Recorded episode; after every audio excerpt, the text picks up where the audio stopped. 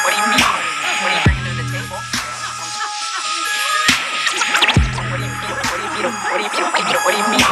What do you mean? What do you bring to the table? I'm gonna bring you a story. What do you mean? What do you mean? What do you mean? What do you bring to the table? What do you mean? What do you mean? What do you mean? What do you mean? What do you bring to the table? What do you mean? What do you mean? What do you mean? What do you mean? What do you bring to the table? Like I'm like, um. We're recording? Yep, we're recording. All right. Welcome. Yep. Welcome to. We have a special guest in the Pod Craft room today. Yeah. Our mascot. Our mascot, Daisy May. Yep. Redford. That's D A Y Z. She'll tell you what her safe word is at the end. Yep. She's got a safe word. She's going to share it with you. Yeah. Um, sixth episode. Can you believe it? I can't believe we're still doing this. Six episodes and still having a good time. And having a good time and getting lots of love from people. We've been sharing it. People have been sharing it with other people. We're getting some good reviews and some good feedback. Yes. Um, once again, this is not your podcast for math. Oh, oh, oh. We always do this. Oh. My name is Sylvia. Oh, I'm Tori. She, her, and hers. She, her, and hers. Yeah. Yes. We, we always forget that. to say our names. I know. We just go right into we it. We just figure we've been in six episodes. You better know who we are by now. That's six Not episodes. Sex episodes. You six. said sex. Six. I don't know what you're and thinking. And then C H and safe word. I know. That was six Six. episodes. S I X. Not S E X. Uh, what are you bringing to the table? Podcast is moving up in the world um, of podcasts. We're getting plays. We're getting listeners. Um, we are the podcast that reviews stories? everyday things. Everyday things everyday that you things. scroll through. You your... scroll through your feed and you see a story. You might not and look you at think, it. Oh, I should read that. Then you never read it. Right. You, you never know. It's going to pop you up. You never know. It's I mean, pop I, up on I got here. a couple good ones. I've had people say to me, I saw that story and I didn't read it. Right. So I was glad that you talked about it. Right. Um. Once again, Tori will be cussing. So if you have... We'll try to continue to work n- on that. Never. Uh, never. No. That's not a goal in life. Yeah. um. Cussing means you're more intelligent. Is that? Okay. I don't know if there's any proof I, to that, but I, I'm going to use it. I like percent, it. What is the percentage of that is true? I don't I'm not know. sure that that was a, a uh, founded study, yeah. or rather more a qualitative study. Of and we did make a commitment to stay away from math questions. Yes, math, yes. Math questions. Math anything. We will try to consult our calculator, but even doing the calculator sometimes doesn't work. So yeah. If you come here for math, if you've come here for... all the details and all the information. We don't have it. Yeah. The stories don't have it. Right. In our twenty-four hour news cycle, everybody just cycles through news. Right. Nothing ever gets followed up on. So you're lucky we're giving what you get. And sometimes, I mean, and I like to follow up on these stories as we get, yes. you know, like you get your Jesse Smollett. Absolutely. Follow, we've been following up on, yep. doing some follow-ups yep. there. Yep. We did the follow-up of the girl in the duffel bag. Yep. You know, the little girl. Yep. Um... And then what other follow-ups? Awesome. Oh, we were going to keep an eye out on the Montana ICE lawsuit. That's from right. A C L U. Yes. Haven't yes. seen anything out Nothing on, that, on one. that one. Um, yeah, so just a podcast about news, culture, society, with a twist of social justice. Definite, for sure. Um, and our perspectives. Uh-huh. And our perspectives are that our perspective alone. Yes. Not the perspectives or opinions of our... employers or, or anyone platform? else. Yeah. This is our opinions. And you might not like them. No. But, you know, there's a lot oh, of well. other podcasts out there you That's can listen right. to. And if you're a Trump lover... probably not the place for you. Not, no, not, That's not, a it's not for you. Guaranteed if, not a place for you. What about if you're a uh, white supremacist? Like, no, not a good place not, either. Okay. Misogynist, bye, see the door. Yeah. Sexism, see the door. Any, pretty much any ism. Yeah. We're gonna, you better just find the yeah. door. Because yeah. we're not gonna, yeah. We're not gonna put up with you. All right, so, uh, I don't know who started last time. I don't know. Don't matter. Do you got a story? Oh, yeah, I do. All right, what you bring to the table? This falls into our, uh, you know, business. Ooh. Judge orders man not to drink Pepsi while on probation. What? A defendant will not be able to drink Pepsi for four years, according to the ruling. This happened in Wala, Wailuku, Hawaii? Wailuku? I don't know how to say these Hawaiian names, but it happened in Hawaii. Okay. A Hawaiian man has been ordered not to drink his favorite soft drink during four years of probation on a car theft conviction. What does the car theft have to do with Pepsi? Oh, here. The judge, Rhonda Liu, imposed the restriction last week while sentencing twenty-one-year-old Christopher Montanano Junior The Maui News reported Saturday Montanano lied to police when he was arrested with the car in Maui last June, Liu said in court. Montanano told officers that his cousin had allowed him to drive the car and that he was on his way to buy soft drinks. The judge issued the order for him to not drink Pepsi for four years after he told her it was his favorite soft drink. So he he took the car, or he was driving the car and didn't know it was stolen? That I haven't, yeah.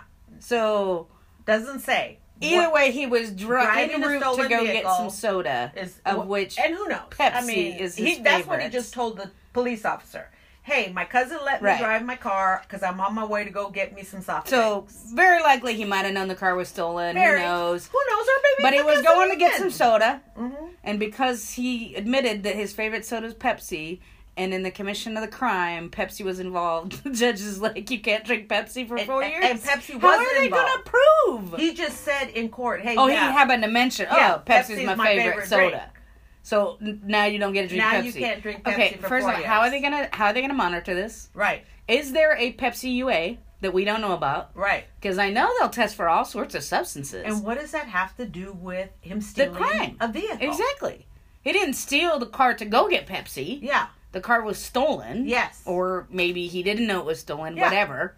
But we know, we both know, that even if you're riding in a car that's stolen and you don't know it's stolen, you still uh-huh. get charged. Yeah. So I was yeah. having a conversation with someone about that this yeah. week, how Oregon is a state where you don't even have to steal the car, but if you're riding in it, you can get charged with a felony, too. Yeah. So, so totally likely. Mm-hmm. But what the hell does Pepsi have to do with anything? Nothing. But she says... Can he drink Coke? Maybe. I, I mean, she just said it. So her thing was, it's the Pepsi deprivation syndrome. So this is what this is what she says. Like, I'm going to give you this Pepsi deprivation syndrome because you this is your favorite drink, and I'm going to punish you. Not not see.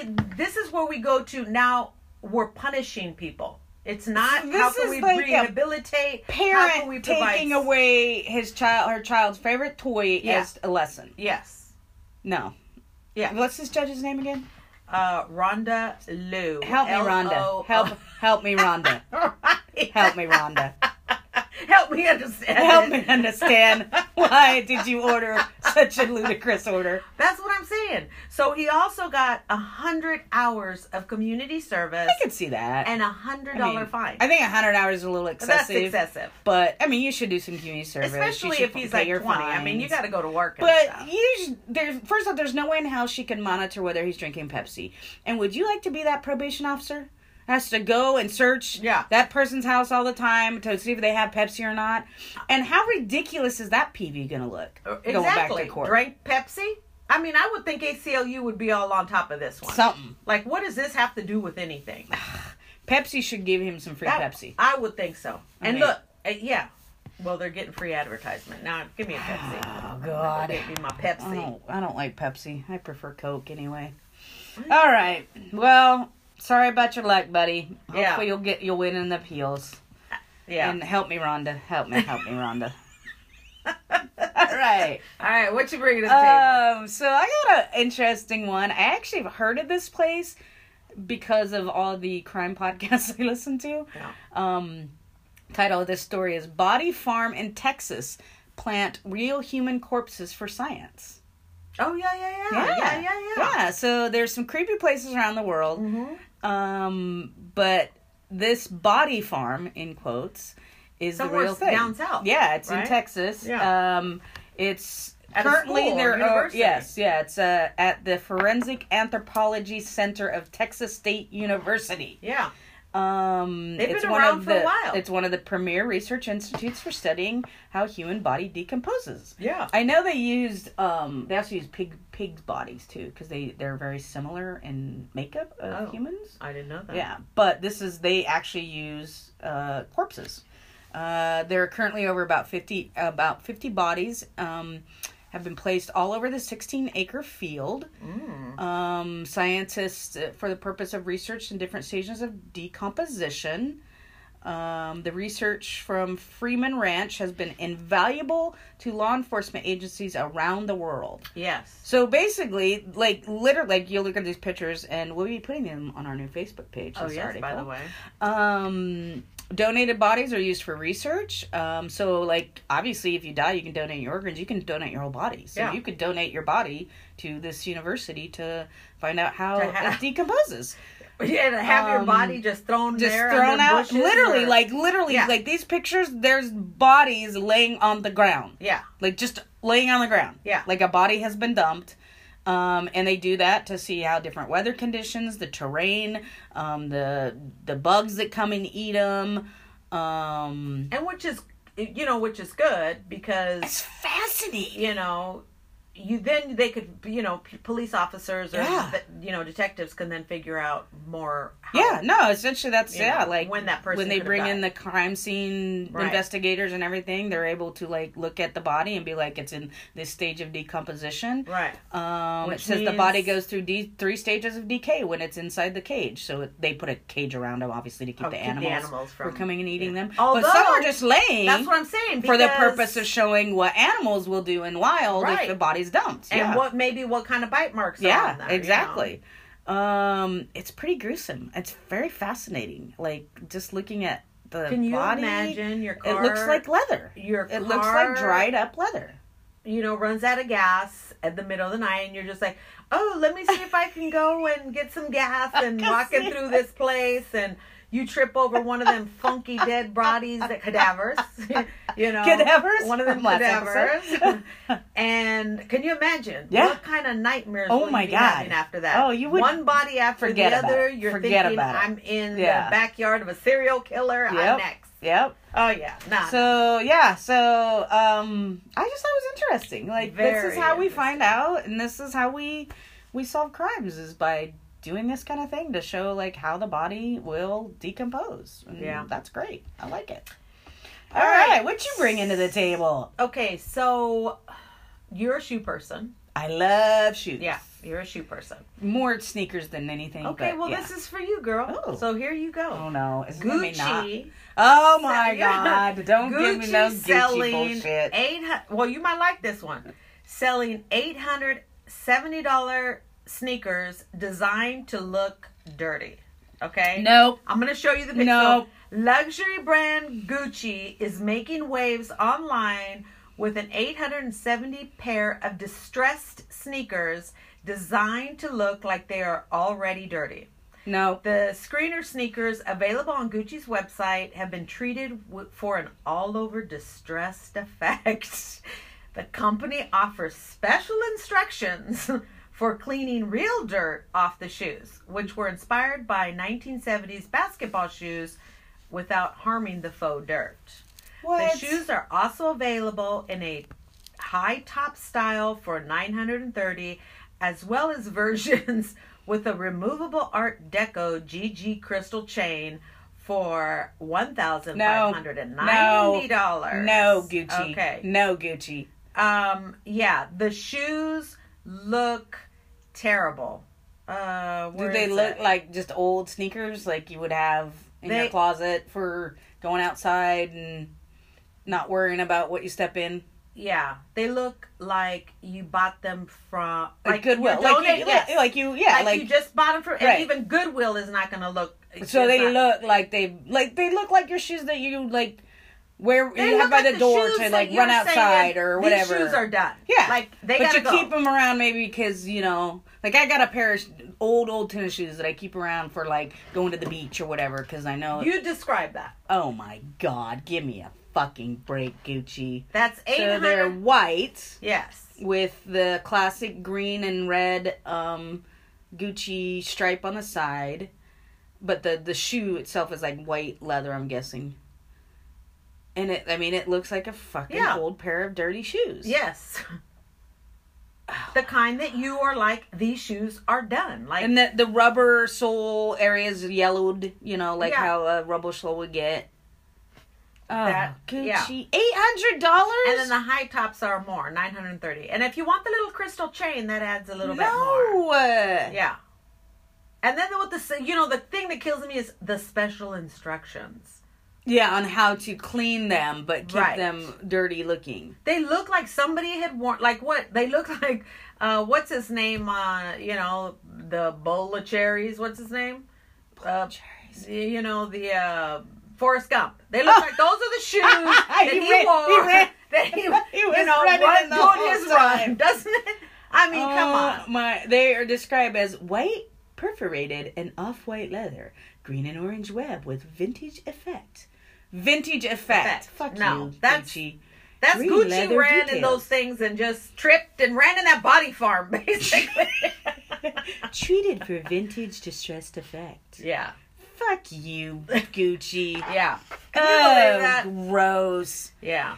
I mean, yes, I do love tennis shoes, but I don't even pay full price for the tennis shoes I have. I, I'm a sale shoe shopper. Um, I know Nike is problematic. I know. I get it. I'm a problematic liberal, liberal people. Yeah. I get it. I buy Nikes. I eat meat. I don't recycle very well. Like, I get it. I'm a problematic liberal. But I will say I don't ever pay full price for my Nikes. I usually go to the clearance store up in Centralia, up in Washington. Yeah. Yeah. It's all right on the yeah. highway. I don't buy nothing full Excellent price. Excellent. Yeah. Prices there. I ain't buying nothing full price. No. Mm-mm. So, so yeah. I ain't paying, certainly ain't paying eight hundred dollars for a pair of no. shoes that look like I already been wearing them. Right. Get the fuck out of here. That's that poverty mentality. See, I want something. If I'm going to lay down that kind of cash, new. I want it to look new. I want my like, shit to look new. Like I tore the cellophane. My shoes looked like that when I was a kid. I don't need to buy that. You got one pair of tennis shoes at the beginning of the school year. You better pray to God that they last. And those tennis shoes were for P E, Little for playing you know. outside. And then when you get home, you better take those off and put on last year's shoes to go outside and play. Right, right. So don't don't yeah. mess with me. I but know. Little did you know, had you kept those shoes, they would have been worth apparently I'm doing hundreds it wrong. of dollars. Oh my All God! Right, get out of what here, Gucci. Mm-hmm. Oh, what am I gonna bring next? Let's go with um this one here, which is kind of a not necessarily like a something that happened, mm-hmm. but just another story to prove how women are never believed. Yeah. Um. We how, did another one? Yeah, right. Exactly. How doctors take women's pain less seriously. Well, yeah, I saw I saw that. Yeah, yeah. It's from The Atlantic. Uh, mm-hmm. When my wife was struck by a mystery, debilitating symptoms, our trip to the E R revealed the sexism inherent in emergency treatment. Um, and this is like absolutely, I mean, ask any woman that's gone to the doctor mm-hmm. or any woman that has had severe menstrual cramping.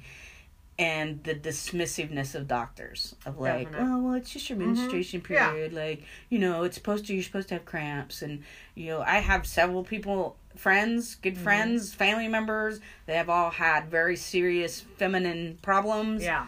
And have gone through years of being ignored by doctors. Yeah. And being told like it's you know it's in your head you you know yeah so yeah. um so the this usual. guy yeah the, the usual, usual yeah things. yeah. The mansplaining um, stuff. Which, if you think about it, childbirth is like one of the worst pains that you could ever experience.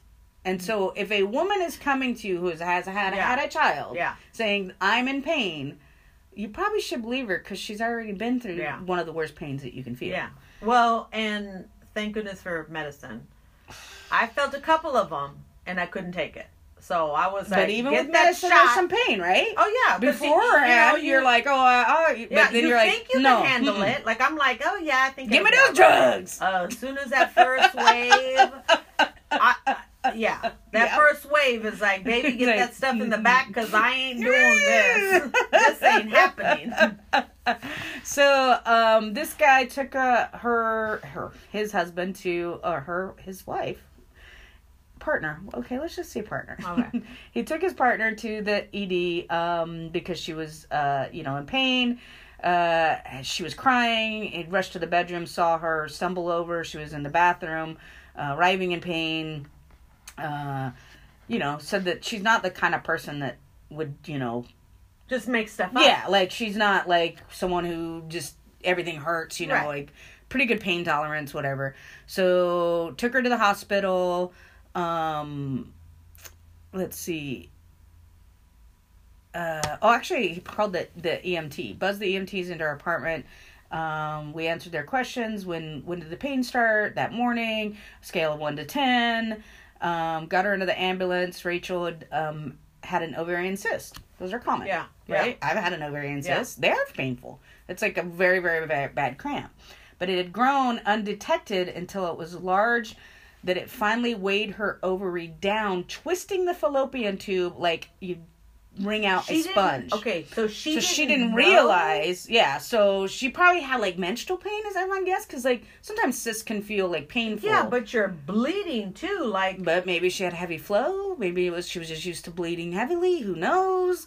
That's like so having it basically to put a diaper in was that. in there and grow, grew to the point it twisted her fallopian tube mm. around and um was it's called an ovarian torsion, torsion, T O R S I O N, and it creates a kind of organ failure pain few people experience and live to tell about. What?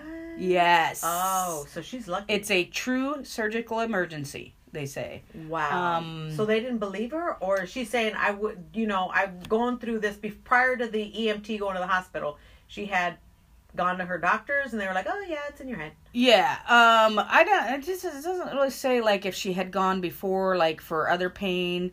Um, you know, ultimately, she she went to the, the E D zone. Um, she Rachel's cot had been moved to the red zone in the E R. Um, a square in the room with maybe thirty beds pushed up against three walls. She hardly noticed when the attending physician came and visited her in bed. I almost missed him too. He'd never touched her body. What? He asked few questions and then left. His uh. visit was brief and it didn't register that it, he was a person overseeing Rachel's care. Okay, you see this? So you want smart people. Yes, we want smart people to be mm-hmm. in the medical field, right? Mm-hmm. But smart people doesn't equate to somebody that has thoughts and feelings mm-hmm. towards who they're treating. Exactly. So usually smart people are more about, you know, numbers. They're not about, let me comfort mm-hmm. you and answer your questions. And that's kind of like what he's saying is that, like, they're in the E D this whole time, right? The emergency. Yeah. And, you know, people coming in and out, forty-nine minute wait, which, I mean, it's not uncommon. Like, average is like twenty-eight minute wait in yeah. an E D. And, you know, I mean, if there's trauma patients yeah. coming in an ambulance, yeah, you're going to have to wait. Yeah. I mean, when we used to take people to the E D for crisis, for mental health crisis, I mean, we... sometimes we'd be there for two hours, yeah, three hours. Because there's more Because people, there are people that are, people, like, like, literally coming with stab wounds and other things. Yeah. So, you know, that's not... But he talks about how, like, you know, um, it was, like, the be polite, ask nicely, wait your turn type of mentality. Yeah. Um, because that, there's no blood coming out of right, this lady. Exactly, yeah. You're um, not an emergency. Some some lady, some I don't know if it was a lady or not. Um, but she could have died from this. Oh, absolutely. Yeah, they have things like lots of patients get, uh, lots of patient get to get to lot lots of patients to get to, honey. We heard again and again and begged um, as we begged for stronger painkillers. Don't cry, is what she's told. Yeah, so essentially, you know, kind of what they're saying, and it is true, is that women, um, so men wait an average of forty-nine minutes before receiving analgesic care, meaning painkillers, yeah. right? Women wait average of sixty-five minutes for the same thing. Rachel waited somewhere between ninety minutes to two hours. O M G. For any kind of pain-related care.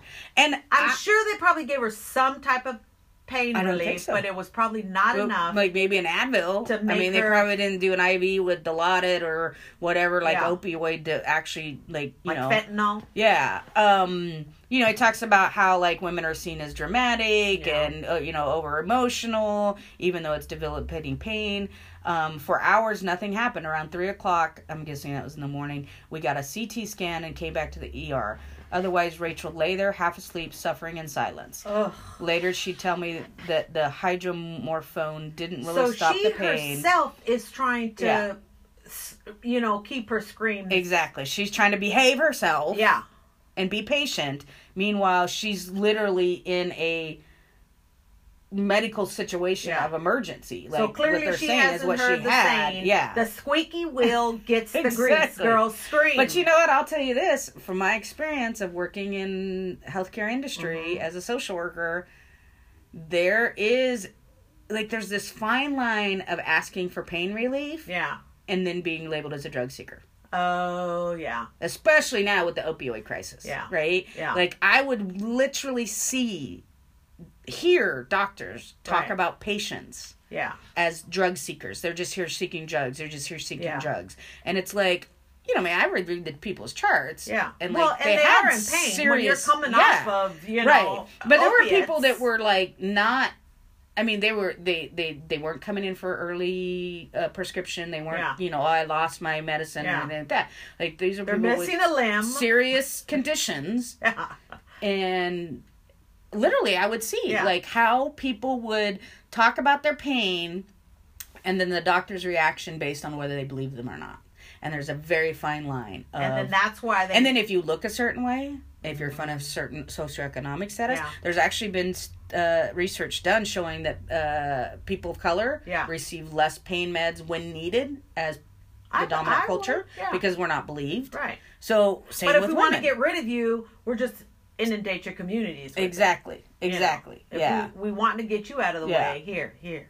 Yeah. So, um, I just thought it was interesting because I, I, I mean, I've, I've been on, I've been on both sides of this, seeing it happen, um, seeing how people are mistreated, um, and not believed, and also going to the doctor and feeling like, I mean, I had kidney stones yeah. multiple times, so yeah. I ended up in the E D multiple times with kidney stones and just feeling self-conscious. Right. Because I'm literally in right. pain. I know I'm in pain. It's like one of the worst pains you well, can and, feel. And nobody wants but to I'm go like in there this screaming. Sense of like, I can't be too dramatic because right. then they think I'm just like here, you know, trying drugs to get drugs, you know, but I'm literally in pain. Yeah. And just please give me that Dilaudid because right. that's the only thing and that will cut it. And who wants to be out there screaming nobody, like nobody that? Does. Nobody does. Yeah. So... You know?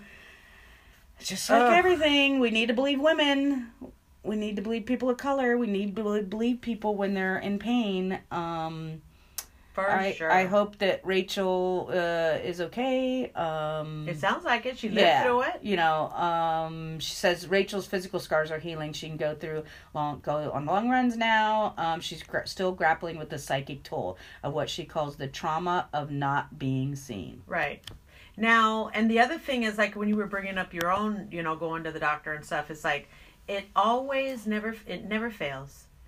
Uh, you will also have a doctor saying, oh, we'll lose weight. Oh, God. No, yeah. To, uh, that's, like, the first thing. I got a hangnail. Lose weight. Lose weight. And it won't happen. Got a fever. Lose, lose weight. weight. Yeah, all the time. all like, the time. Everything is blamed on it. Oh, all that. And here's the thing that pisses me off, too, is, like, if you run my numbers, yeah. my cholesterol, my sugar, my blood pressure, all in the healthy range. But lose weight. But my B M I says that I'm morbidly obese right. or obese or whatever right. category it's in, and therefore that's all your problem. Yeah. Lose weight, lose weight, yeah. lose weight. Yeah. Yeah. Oh, and you're God. Just going in there for maybe a splinter. Yeah. Lose weight. lose weight. Lose weight. We'll get that splinter out faster. Too oh, much. Yeah. Lose weight. Yeah, exactly. Oh, my. Need yeah, chemo, yeah, yeah. lose weight first. Right. And I'm like, do they ever say that to men? Like, no. I don't ever hear that. No, for, God, oh, no. You know, they might be, it might be helpful if you lost someone. Exactly. It's always like, well, you know. You could, like, an option for them. Yeah. Like, it's an option. But for us, it's always, it's like, lose you weight. need to lose, lose weight. weight. Lose weight. You're right. too fat. You're too fat. Right. Yeah. Ugh. Ugh.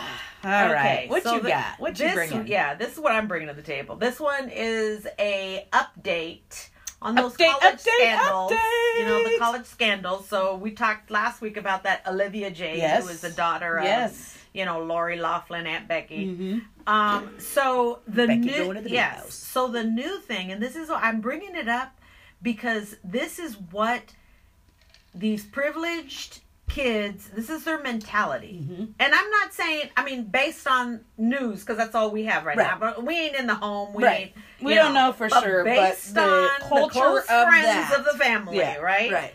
Olivia Jade thinks parents, Aunt Becky, Lori Loughlin, and Massimo Gio, uh, can't even say his name, that Italian name, ruined her life with college scandal, says report.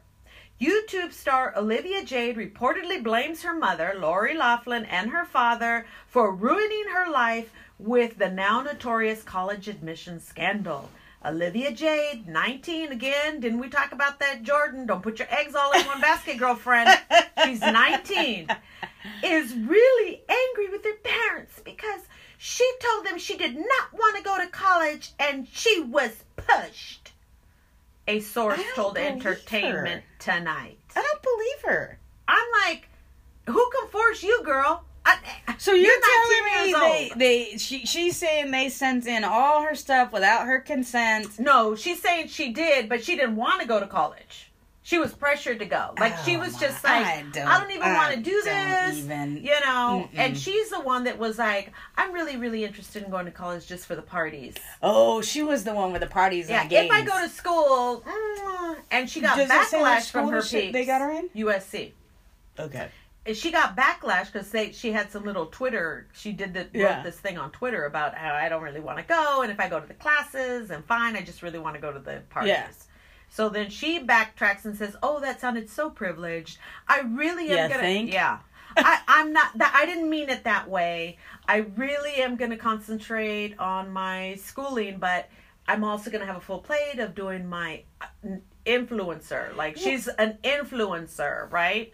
So she's really going to concentrate on a lot of that and try to squeeze in the schoolwork. Uh, all right? Which means, again, follow the money trail. Who was doing the homework for her? Exactly. Was she even going to so, class? I, I didn't know. I mean, so they, she actually, like, was in school. Yeah. So she has been attending U S C. Yes.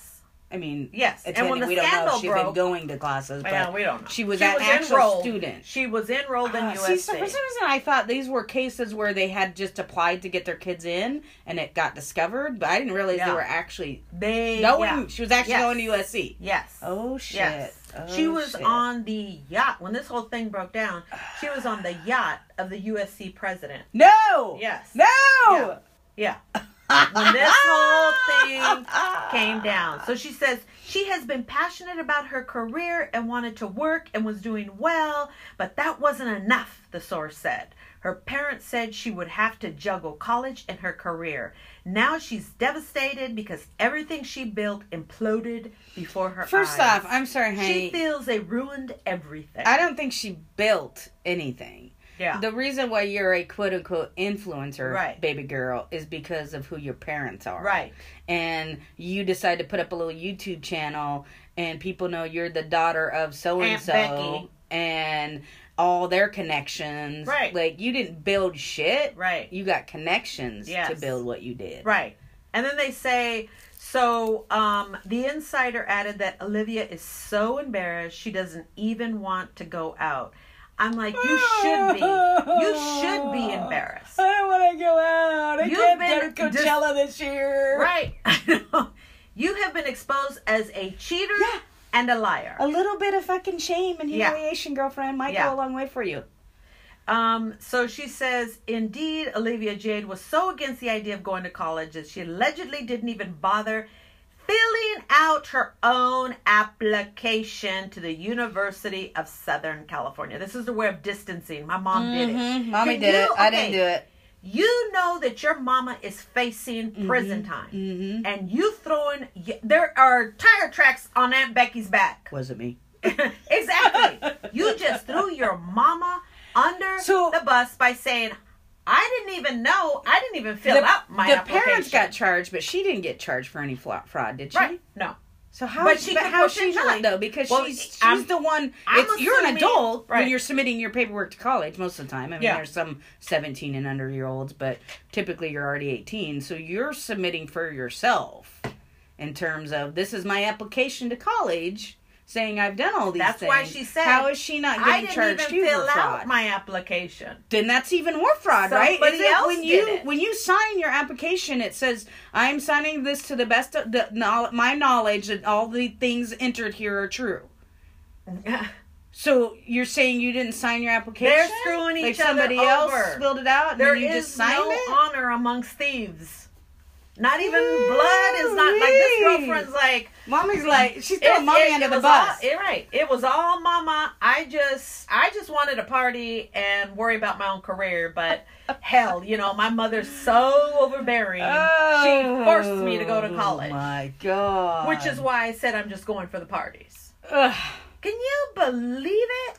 You know what? The unfortunate thing is I can believe it because I think that there is a level of privilege and wealth where people get to a point of the rules that apply to us don't apply to them, mm-hmm. right? Like yeah. the the acts that they can get, like this whole thing, right? Like in their heads, they're probably, it's like, it's no big deal. Like this right. is what we do in our society, culture, you know, in our in our rich society, that's what we do. We fake crap. I mean, I think you're that, that I think it's a. I, these like, are the we two just are, do what we need to do to get our children what they want or what we want them to have, right? The, well, like, apparently, this Olivia Jade was like, I didn't even want to go to the college. Yeah, so I think there's a level of just we uh, got to keep up with the Joneses. I got to be able to say, oh, my daughter's enrolled in U S C. Yeah, it's all about image. It's all about oh. You know, baby, baby Becky's going to U S C and studying film, or yeah. you know, or she got an internship with blah blah blah blah. Like it's all about who you know, what you do, you know, what you've done. Like image, image, image, image, image, image. Yeah. And so these are the two girls. So the, they had the two daughters that were designated as recruits for U S C crew team, and they're the ones that. You know, never were yeah. growers. Yeah, I was listening to another podcast today. Um, pretty good podcast. I'll give it a shout out. Friends Like Us. It's a good oh, podcast. Yeah, yeah. Um, and they were talking about the this as well and talking about how, um, I don't know what they were saying. Well, one, that it's always been happening, right? That yeah. rich people have always been. They do what Doctor Dre did. Exactly. I'm going to donate right. for this building. Yeah. And my, by the way, my daughter. By the way, my daughter is applying to school applying. too. Hopefully, she gets in. Right. Not well, to say that she's not quote unquote, doesn't get hopefully. in by her merits. Yeah. I mean, maybe she got in because her merits. Yeah. But and if she don't get in, he still did donate seven million dollars to the building. I might not right. want to. You yeah. know, my funds might right. be going somewhere else more needed. Exactly. Exactly. Yeah. yeah. So, wink, wink. Okay. Oh. But there's a difference between that and you are fraudulently. lying mm-hmm. and then saying, hey, this five hundred dollars was a donation um, to this, because uh, this Mark, I think his name was Mark Singer. Mm. No, yeah, yeah, Singer. yeah, yeah, yeah, yeah, um, had this, it, and I guess I R S said this was a twenty-five million dollars nonprofit foundation that supposedly was about helping kids go to. So the Singer dude had a fake nonprofit. Yes, yeah, set up a nonprofit. Oh, he did actually have the nonprofit set yeah. up. Yeah, I mean, okay. it's a nonprofit, yeah, right? Right. But the money wasn't, it's not for giving to kids. Right, it was for it him was to create these shelter. fake. Right, yeah. Like ta- that's okay. why the I R S is involved. Because you can't, mm. you can't mm-hmm. fool Uncle Sam. They follow the money So trail. They're saying it was a donation to this tax... To this supposed for nonprofit yes. to help people, to help the needy when really students. It was for them to create these and then fake they use that to bribe U S C. Hey, of, we gave this. Right. Yes. Jesus yeah. Christ. We gave this money to U S C. Da, well, da, da. I think too the other thing that on the podcast I was listening to this, and morning, I'm sure he's getting a salary out of oh, that. Oh, you know? Most definitely. So yeah. and, you know they they all try yeah. to work them numbers. They were talking about how ridiculous it was. Like, okay, first you you pay all this money to get your kid in, not on their merits. Yes. Like you can't even put him in the actual rowboat. Like. You know how they photoshopped it was yeah. on a rowing machine and the they photoshopped it. The girl probably was it. like, it's too windy and cold out there. I just right. don't want to like, go. I'm an influencer, right? I just got this. I just my makeup. This, I just had my hair done. that. I right. can't go out there. It's going to get wet. Yeah, it's going to get frizzy. So just get on the little fake rowing machine oh, that you got in the basement. Get the fuck out of here. Yeah. Can you believe that? No. I'm like disgusted. I can rich people. And, but, and that's what I'm saying. I'm like, ugh. You know what? At least your parents tried to do something to get you. Right. In. I mean, they I... made efforts, but now... And you were happy when you were packing your bags. Exactly. When you were out there partying it up on the yacht. You knew for you knew, you, knew you didn't belong there. You did not make the cut no. for U S C. Right. You knew damn well that you couldn't get into that university. That's correct. Yeah, you may not have wanted to go anyway, but you in no way stepped forward and said, "Mom, don't do this. I'm not. No, I don't want to go, refuse. Or I'm not going to do. Don't sign Look the paperwork." Kylie. She bought her own house, right, and moved out. You exactly. could get your own little apartment. Yeah. You had some contracts. You had some. Yeah, if you're such in. an influencer in yeah. your business that right. you built, yes, then you probably just said, "Mommy, Daddy, I don't want to go to school, and I'm moving. I'm going to make it on my own, and I'm going to continue and my um, influencing exactly. biz yeah. and, and see where it my goes." Contracts. Yeah, she had contracts with Sephora, ooh. With Estée Lauder, you know. So she, it wasn't like Not she anymore. Didn't have some cash, yeah. right? Not anymore. Bye, Felicia. There you go. All right. Uh, do you want to do one more? Then we'll take a break. Um, Mine's a short one. Ugh. Oh, what? I know. Well, I got to... Uh, okay. Yes, I got one. I didn't want to go off on a heavy note. Okay. Well, so let me do mine, and then I'll... Oh, oh okay. I thought you, you were asking did, me. I thought no, you were asking me. You said, it. Do you have another one? I said, do you want to do another one? Oh. Before oh, we go to break. Okay. All right. See, now okay, we're wasting my time. my ears, my ears. I was too heated. This is on a short one. Story. Okay. Um, it's not a happy story, but it's a short one. Oh. Uh, We're gonna land on I'm sorry. Happy? We'll try to find something okay. happy for the end. Uh, this is in New Hampshire. Uh, three teens charged after allegedly beating autistic teen, lighting his hair on fire. Court documents show. Oh. Yeah. So we have the buddings of a serial killer. Yeah. Uh, serial three little killers. White boys. Um, How old are they? Nineteen. Three nineteen-year-old New Hampshire. Boys, men, because they're, they're nineteen, right? If they were people of color, they would call them men. Yep. Right? Have been indicted in a grand jury for allegedly assaulting another teen with autism, including lighting his hair on fire and threatening his life. Police said the incident was caught on video. Of course. Okay, people, so when we think ugh. Of autism, though, you think of the spectrum. Mm-hmm. So you can have, you know, this could doesn't necessarily have to be an autistic kid that's like you're full-blown... You know, yeah, I mean, he might, yeah, I mean, we don't know if he's like nonverbal, he might, if he's or, yeah. like what, where what he is on the spectrum. So it could be somebody that gets on your nerves because that's basically it might on be. The spectrum. It might be. It you might know, they be, you these know. Are ones that don't get the social cues and may say yeah. something that's just odd and, you know, um, but however, I just, you know, I just want to make people yes. know that. Not necessarily one of those kids that's humming in the corners, you know. not, not, not you know. But I'm just saying. I'm just, I'm just saying. Okay. You're gonna have to excuse my co-host. I, you know, I just want these articles to just. We don't know. Like we said, nineteen. Anything. You're grown. This is an adult. We don't know you. Anything about the level of autism this person has. Yes. We don't know where he is. It does doesn't say he's a teen. It doesn't say how old the victim was. Um, so he very well could have could been be younger. nineteen I or, mean, or you know. The same age. Right. We don't know. Um, Dustin, Paul Dustin, Brandon Lemieux, and Israel Riviera are facing a variety of charges in connection with the October eighth, twenty eighteen assault in Seabrook, New Hampshire, including felony criminal restraint. Um... And where was this at? In New Hampshire. Oh. Uh, they got nothing else to do up there the but victim light each other on fire. Allegedly being held in a room for two hours while the suspect allegedly kicked and punched him and lit his hair on fire. Oh. The incident allegedly happened inside a home. Oh, so they probably befriended oh. him and were like, let's go fuck with him. Yeah. That oh, sounds like, yeah. That sounds um, like that might be the kid in the eighteen-year-old victim having low-level low-level autism okay. disorder. And having notable, noticeable bruises when his incident was reported the so following day. So he's higher functioning. Yeah, so okay. he probably... Just probably the yeah. irritating ones exactly. that get on your nerves. Yeah, or you know? Or maybe he didn't get on their nerves and these guys are just fucking sociopaths uh, who, uh, are, who have been doing this kind of shit and finally got caught for and it. And I would say yes to that regardless yeah. of who the victim is. Exactly. You know, yes. Um, after... The, the the victim said, um, after that, I was completely humiliated. Most of the people at the house were spitting on me, physically abusing me, flicking ash in my hair, kicking me, and making me, me admit to crimes I did not commit. Oh, poor guy. I think they've too um, many too many podcasts out there about serial killers. I was told at any told that at any point if I left, I would be put in the hospital and then a body bag.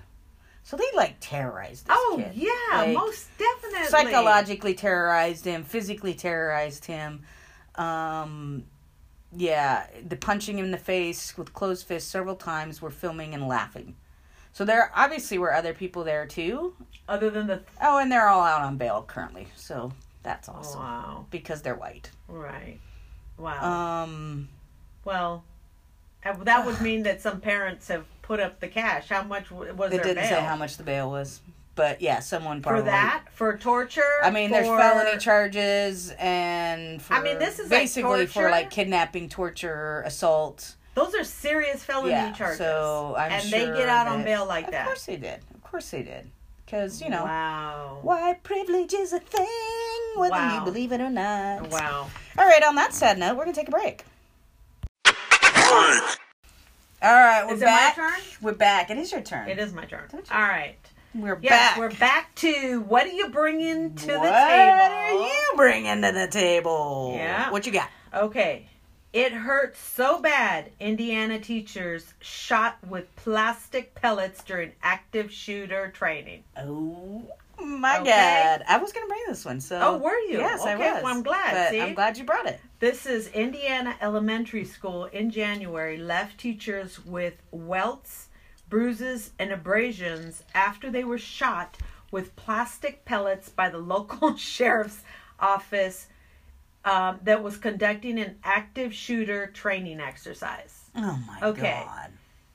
I, I mean, I'm I, that right there. That first paragraph so first is like off, whose uh, whose brainchild was yeah, this? Who said this is a great idea? Yeah. I know what we'll do. Here's what we'll do: we'll train people how to get shot in schools during a mass shooting by coming in and shooting them with fake bullets. Yes.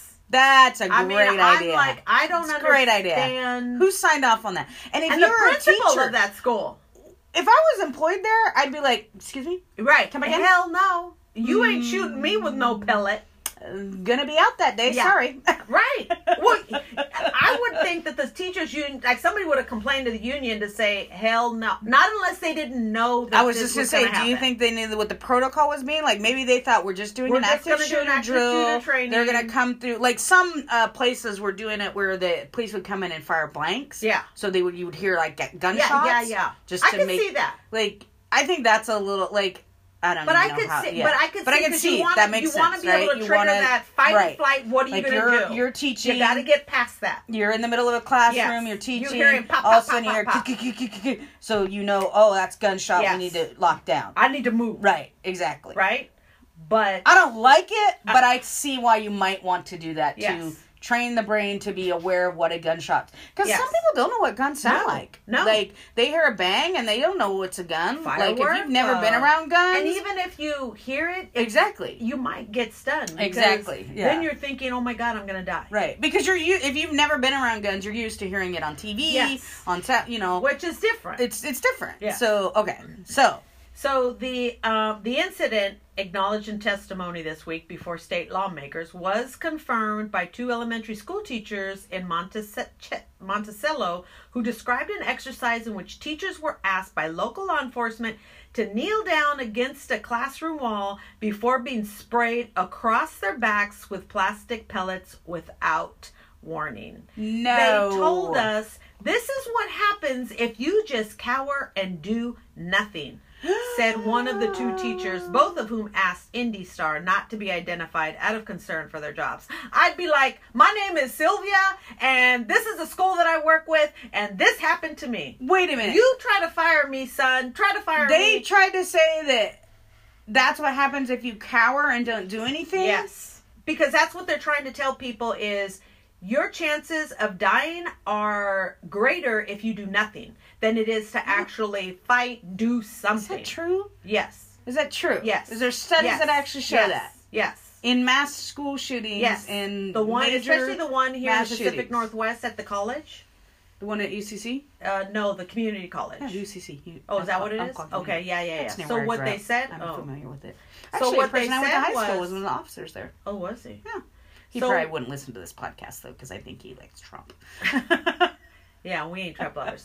So what they said in that shooting was that they lined the students up across the room, and that the students had multiple opportunities to get the gunman. But they were so in that fight and flight, mm. they just stood there. Even after he shot one of them, boop, mm. goes to the door, checks to make sure. So they think and by then comes back and that. Boop, shoots another one. He's going to the door. Do, do, do. Comes back, shoots another student, mm. goes to the door, and everybody is still frozen against the wall. So they're saying, and if they practice that, then yes. they'll... Yes, if you can unfreeze that brain and just eat... But, but you, how is shooting them with bull, plastic bullets going to do that? No, it doesn't. Don't, don't you need to actually just do, like, self-defense training where... Not just self-defense, you know, but also playing the scenario in right, your mind. Like, yeah. what would you do? Because yeah. that's what's going to click you from that...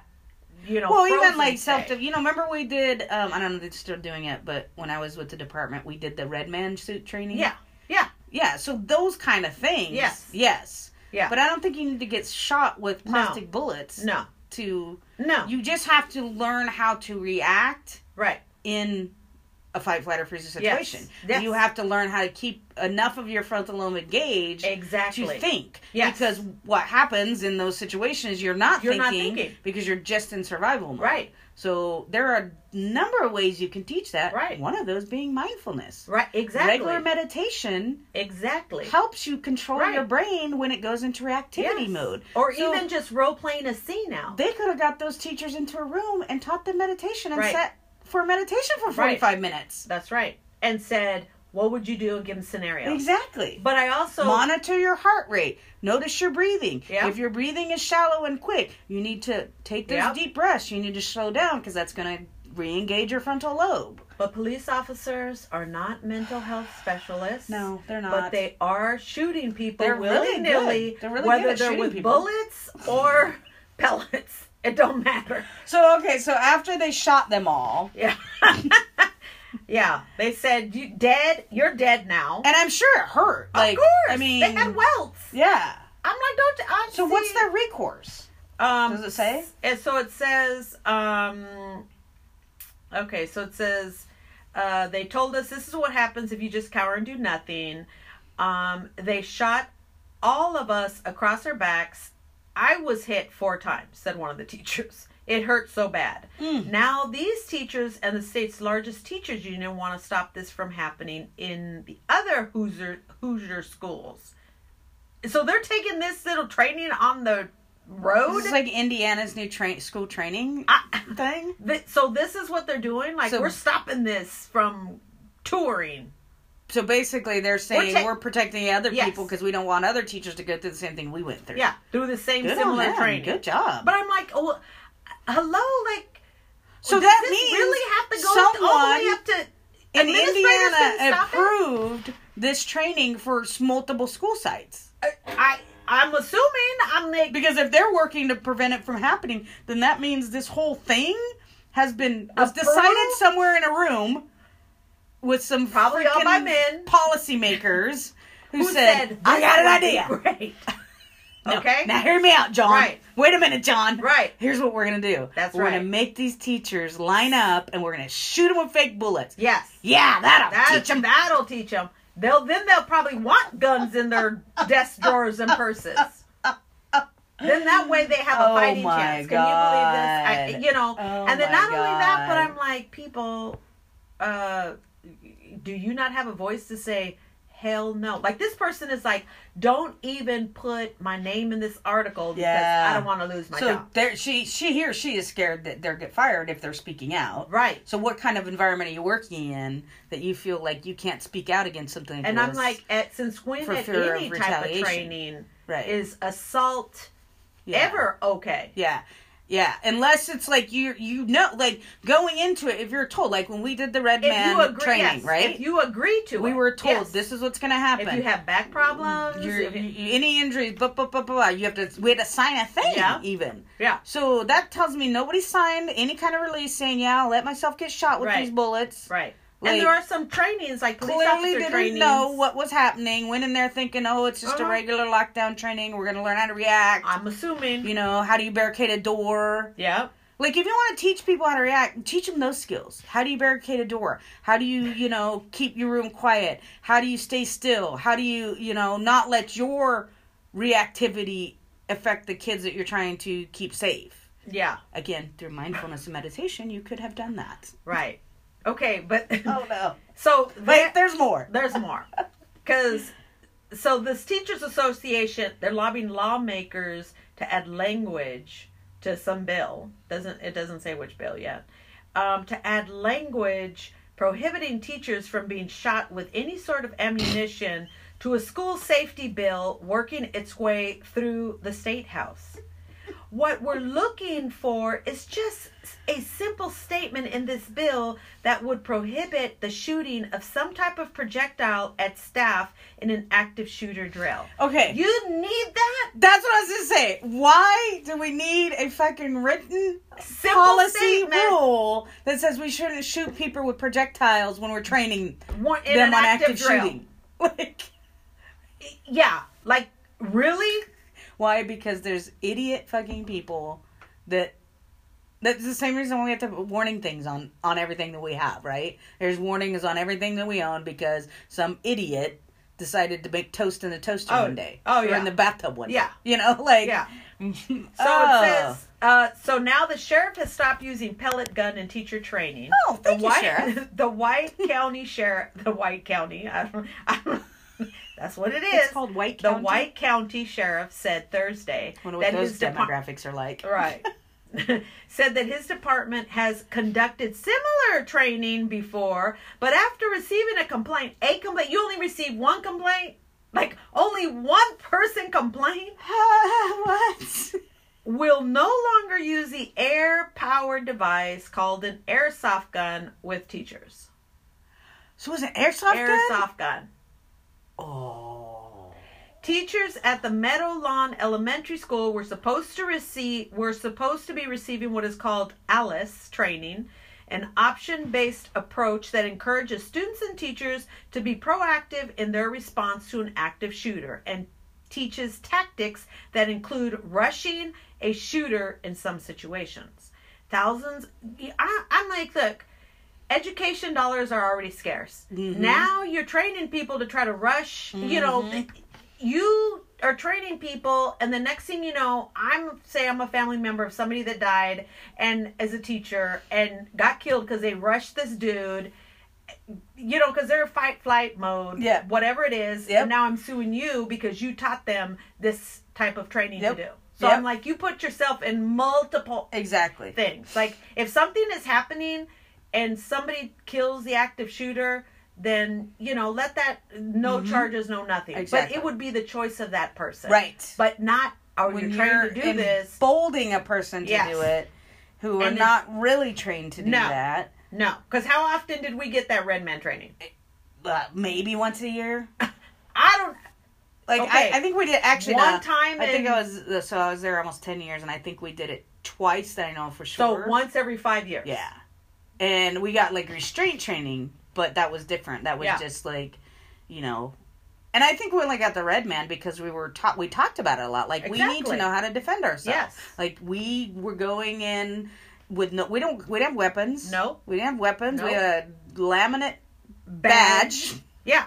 That was it. We were going into all the same homes as adult probation officers yes. and police go into with all the same people that are in the home. That's just right. They're, and all we're doing is hoping yeah. that they look at this little badge. But there and, again, that yeah. speaks to our ability to build rapport and relationship with That's our correct. clients. I've never been in fear of my life. Exactly. So, mm-hmm. um, you know, and it's different if somebody says, yes, I want this training. Right. Yes, I will consent to you shooting me with these things so I at least have some sort of idea. Mm-hmm. Like, you could never simulate an actual shooting. Right.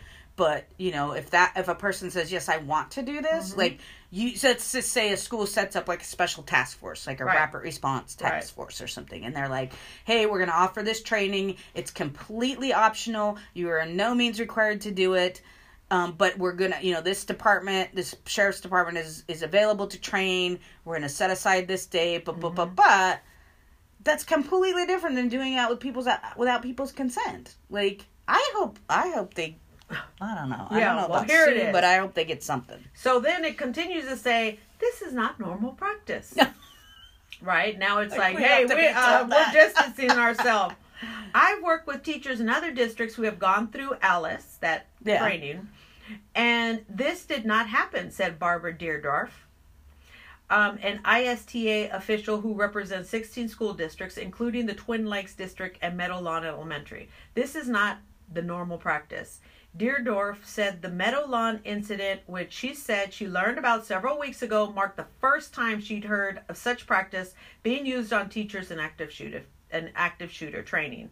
Going back to the White County Sheriff, Bill Brooks, he says he's done several, or he's done this several years and has previously used airsoft gun. Really, Bill? Have you, Bill? No. Bill? If you only Bill, got you one lying. Com- that's what Bill, I'm saying. Bill, you lying.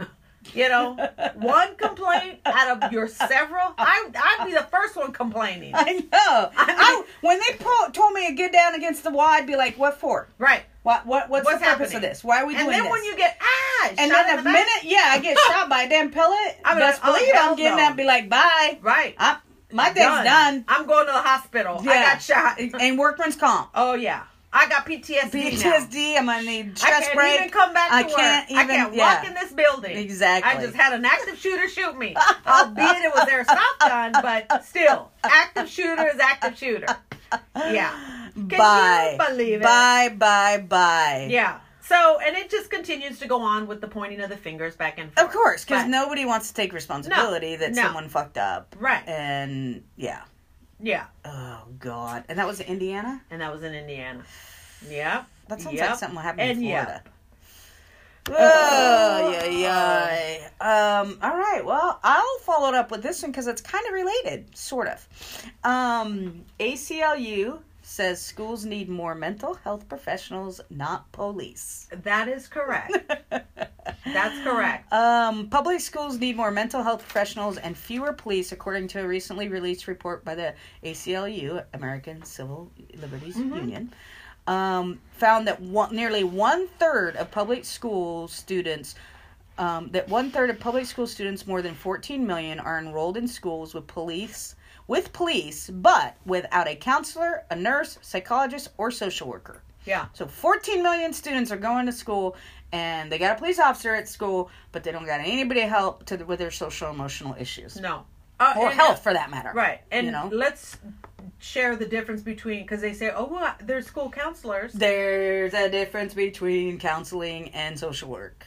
Uh, school counselors are there to deal with transcripts, credits, changing classes, S A T, A S, A C T, proctoring, um, scheduling.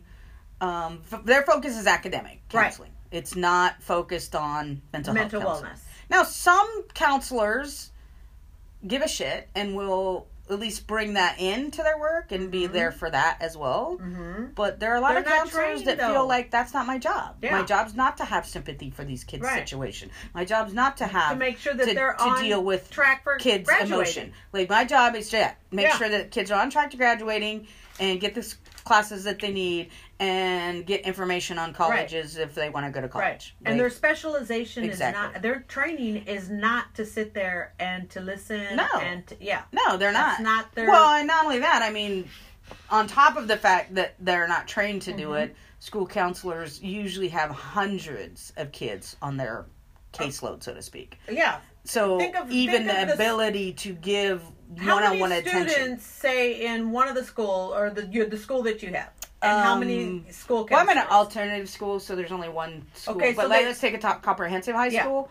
Um, you will have one counselor yeah. that will go from, uh, I got the A's, A's to, to L's. Yeah. Yeah. That's, and then the, the, anybody whose last name exactly. starts with an A all the way through an L, they're all mine. And those... And, and we're they, talking about thousands of kids. Like So, a school of a thousand plus kids... Yeah. And you have three counselors, divide that by three. Right. We're not doing math. Right. But That's right. Jason, yeah. could you do, do the math, math on that? Us. Give us an email. Drop us an email. Let us know what that Jason, would be. Jason, let me know what the math would be. Yeah. Um. So so the uh, the shift in resources comes as schools reassess their security measures measures in the wake of repeated school shootings and local and state federal governments make more money available to fund officers on campus. So you're going to give funding for police, but you're not going to give funding for social workers and mental health support. Right. When, hmm, not saying that it would prevent a shooting, but if people but who, who do ones, shootings yeah. had proper supports or had the people within their school system that could identify, like, ooh, mm-hmm. we might want to watch out for Sylvia, because... Hey, no, Johnny, because I'm not white. You might need to watch out for Sally. Johnny. Right. Well, actually, yes, statistically, most are white males, so yeah. let's just call it yeah. that. Yeah. So, John yeah. is writing some weird things. Setting some animals some on fire. We're seeing some stuff on his social media. Da, da, yeah. da, da. Like, we're, we might want to pay attention to right. this. Well, and the other thing is, like, you know, when we go back to the young little girl that was found in the little body bag. Mm-hmm. Okay, she was going to a school somewhere. That's true. Okay. That's true. And I would hope that there would be a school counselor that, or even a men. I see that's the difference. When you think of school counselor, count the word counselor to me, when we're talking about the difference between an actual school counselor who's focusing on the mm-hmm. grades and keeping kids, you know, on track, mm-hmm. as opposed to a mental health therapist that's in the school. Yep. You know, we still call them counselors. Right. So, um, but for, you know, who knows what could have happened if that girl had access. Yeah. To those I mean, maybe there was some signs that someone could have saw and, you know, made some phone calls. And, yeah. Or maybe, and, you know, because these kids, young kids especially. Yeah. They don't have much of a filter. Right. So Trinity could Maybe have she said, said something, something. Exactly. You know, and could have potentially, yep. you know, saved herself. Yeah. You know, but... But no, we want to put cops in. Um, and, a key finding guns. Of the report is that millions of students are being underserved and lack of access to cr- critical supports. The glaring def- deficits in mental health staff for students are inexcusable, especially in comparison to the number of reported law enforcement in schools. one point seven million students in schools without police and no counselor. Um, just three states, Montana, Vermont, and New Hampshire, meet the recommended student-to-counselor ratio. Wow. And you think about those states, right? Yeah. Montana, not very populated. Yeah. Vermont, not very populated. Yeah. And New Hampshire, I don't... think it's very populated. I mean, oh, yeah. I know, so, Vermont, um, you know? Schools reported one counselor for every four hundred forty-four students. So even that, yeah, like that's a lot. Even that, yeah. The, so that's the recommended. And what do we know about the numbers of kids with depression, self-cutting, oh, self-harm, well, all of these things? Like we talked about last episode that's around right. the uh, the story about social media causing depression. depression. Like, I don't think it causes it. I think it exasperates that's it. That's right. If you've, you know, if you're in, if you're predisposed for it, I think that kids now have a voice around their wellness. Yeah. And so they're able to talk about it more. But if a kid is experiencing depression or some other mental health mm-hmm. issue, and they don't have anybody to go to in the school. Well, and the other thing is, like, um, depression means so many different things to other, to the individual. Like, exactly. I may not think I'm depressed. Like, I don't, because we all have this image of what somebody who is depressed looks like. Absolutely. And I don't fit that image, mm-hmm. so I must not be depressed. Yeah. It's something else, and I can't put words exactly. around what I'm feeling mm-hmm. or what's going on with me. Yeah, I mean, we talk about all the time the, the kids with depression or people with depression that um, are high functioning yeah. and overachieving, right? As a means to deal with, but they're always feeling but they're sad. They're, feeling, they're perfectionists. There's something wrong. They get very upset when they get, yeah. you know, below what they normally do, and so. But we're not paying attention to that because right. oh, look how great they are. They're right. you know, A student, three sport athlete. They're in all the clubs. Blah blah right. blah blah blah. You know, right. like we're not paying attention to that person right. because they're doing all the positive things that we that's think right. a student should do yeah. versus the student that we see in the corner of the room right. that clearly isn't engaging, doesn't have a lot of peers. You know, nor we're, are we we're peeling gonna, back what kind of home they're coming right? from. Exactly. You know? Maybe they got a parent that's like, "I'll beat your ass if you come home with that's a beat." Right. Or you know, some other sinister. Exactly. You know that. Yeah. I got a shout out. I got a shout out. Here it comes. It's that podcast, The Root of Evil. Yep. You know, ooh. People listen to that because that's stuff what happens. happens in homes that we do not see. That's right. Um, it does say that the American School Counselors Association recommends one counselor for every two hundred fifty students. Again, I think that's too much, too big of a ratio if you're right. going to do anything other than check their credits, make sure they're on track to graduate, but, but, but, all those things. Um, it's physically impossible for them to have an impact on students with devel- developmental needs. Yeah. Um, we have many schools where students don't have access to a school counselor, and the, some schools don't even have a school counselor. What's more, fewer than three percent of schools meet professional recommendation for social workers. I totally believe that. Yeah. forty-three percent of school public school students attend a school that did not have a psychologist, and thirty-three percent of students were in schools without a nurse staff on site, on nurse on staff. Um, by comparison, forty-three percent of students report attending a school with a security guard or a sworn law enforcement officer. Oh, yeah. All of our mm-hmm. um, alternative schools here, you have oh, to yeah. go through the metal detectors. Yeah. And you have to go through the wand. Mm-hmm. You know? So you at least have at least two, three staff that are there doing the wanding and... And know. here's here's the thing I, I think is a good piece, too, is police on campus criminalize typical adolescent behavior. And that's absolutely true. Like, by putting police on the campus, mm-hmm. when a kid does something that technically is a law violation, we move right to criminalization rather to, instead of like a restorative justice. Right. Of like, so kid steals another kid's iPhone. Right. right? Typically, you could do a restorative justice right, and be dialogue. Like, okay, yeah. let's talk about it, what's yeah. going on. But now, with this police in schools, we just move to... Oh, you stole something? Oh, felony. And what's an iPhone cost? Yep. I don't know. Felony. seven hundred dollars or yep. something like that. Felony now theft. The kid's got a felony theft charge. Yep. Has to go into the system. And what do we know? When a kid goes into the juvenile system, They've once they're in, the harder it is to get out. Further. Yeah. Yep. So, um... school to pipeline. School to prison oh, pipeline. Yep. There yep. you go. Um, it doesn't... Here's a good quote. It doesn't need to be one way or the other. We need... counselors and we need mental health specialists. Yeah. We definitely need specialty training for S R Os, stu- uh, school resource officers, to stand shoulder to shoulder with mental health specialists. Yes. We need folks in there that who are not afraid to be vulnerable and engage with students, listen to their concerns, and just be real with them. Yeah. I one hundred percent support yeah. that. I think that if you're going to be a school resource officer, you should have to have extensive regular training, training. in mental health. Yeah. And engagement and rapport building, mm-hmm. motivational interviewing is an Not easy one to train in, to and you could do it. Um, and I also think that you need to look at what they're wearing. Yeah. They don't need to be wearing their Kevlar right. and their belt and all this stuff. Like right. you could have a polo and khakis. Fine, you can carry your sidearm because that's part of your whatever. Right. I don't. Or it I still don't. Concealed. You yeah, don't have to. Like, you know. You don't have to be all looking like a SWAT person right. up with police across the back yeah. and like that's criminalized. That's yeah. that's criminalizing yeah. and stigmatizing and. And I think that's a lot to do with the person that's wearing it. Oh, definitely. You know, it's like, a it's a power trip. I, I gotta it's a, look let me like put I'm, on this yeah. and let me do. Yeah, because you know, without it, you're just. It's your costume. A regular, old, yeah. same type of... You're just... A, yeah, exactly. Nothing sets special. You apart. Yeah. Nothing special. Yeah. And there's that... I think there's that underlying feeling of, like, if I'm wearing this, people will respect me. Right. Like, no, bitch. Yeah. We'll respect you if you treat people like human beings with right. respect and dignity. Right. You know, even the school resource or the school security at our school, he wears black... pants, black shirt with security. I mean, it looks like yeah. a police uniform. And the school might require him to do that, you but know? They don't have to. But that's my thing. Is that's you, what I'm saying. You, there's so a school like, district you can look at, like, what are our people wearing right.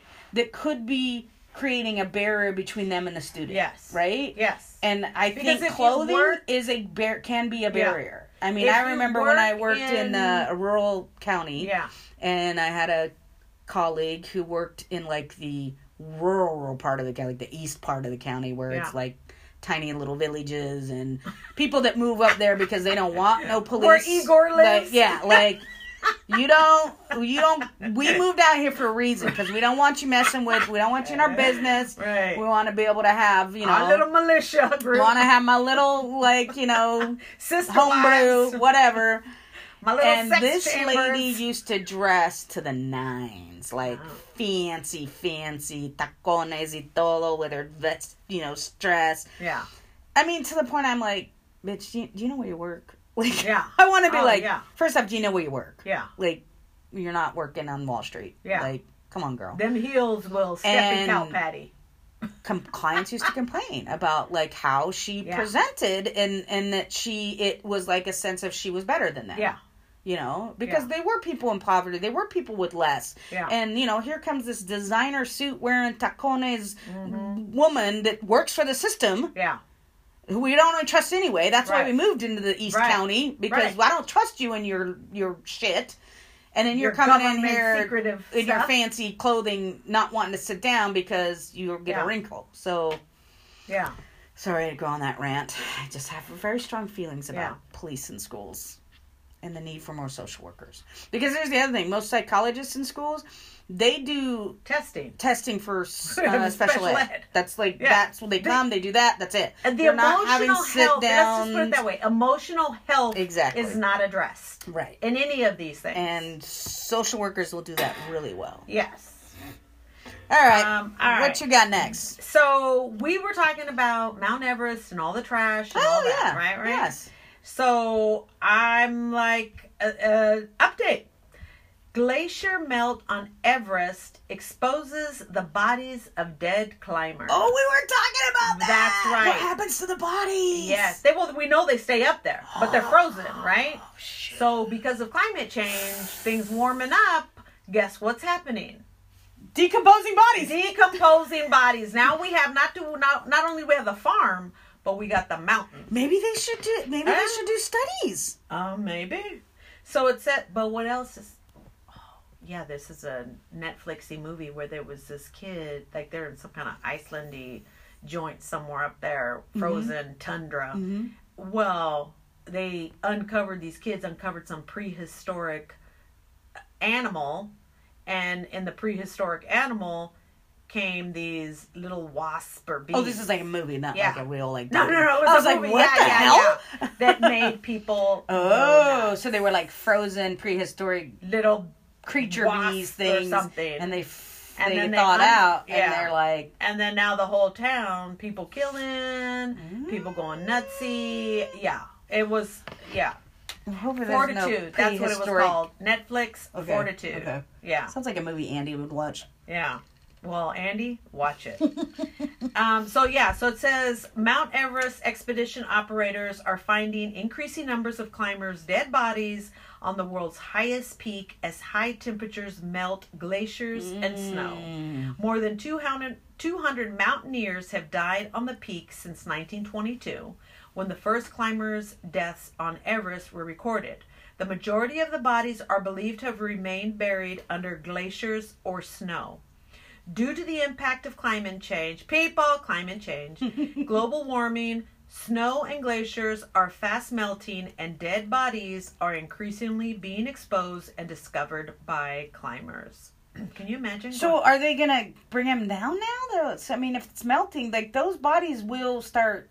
decomposing majorly, like. Well, I think it would have to warm up like a lot. You think like, so? Oh yeah, I think it's melting. They're still frozen, so there's still, it's still below freezing up yeah. there. But like it's like pulling out meat out of your freezer, right? It's, I mean, it's slowly.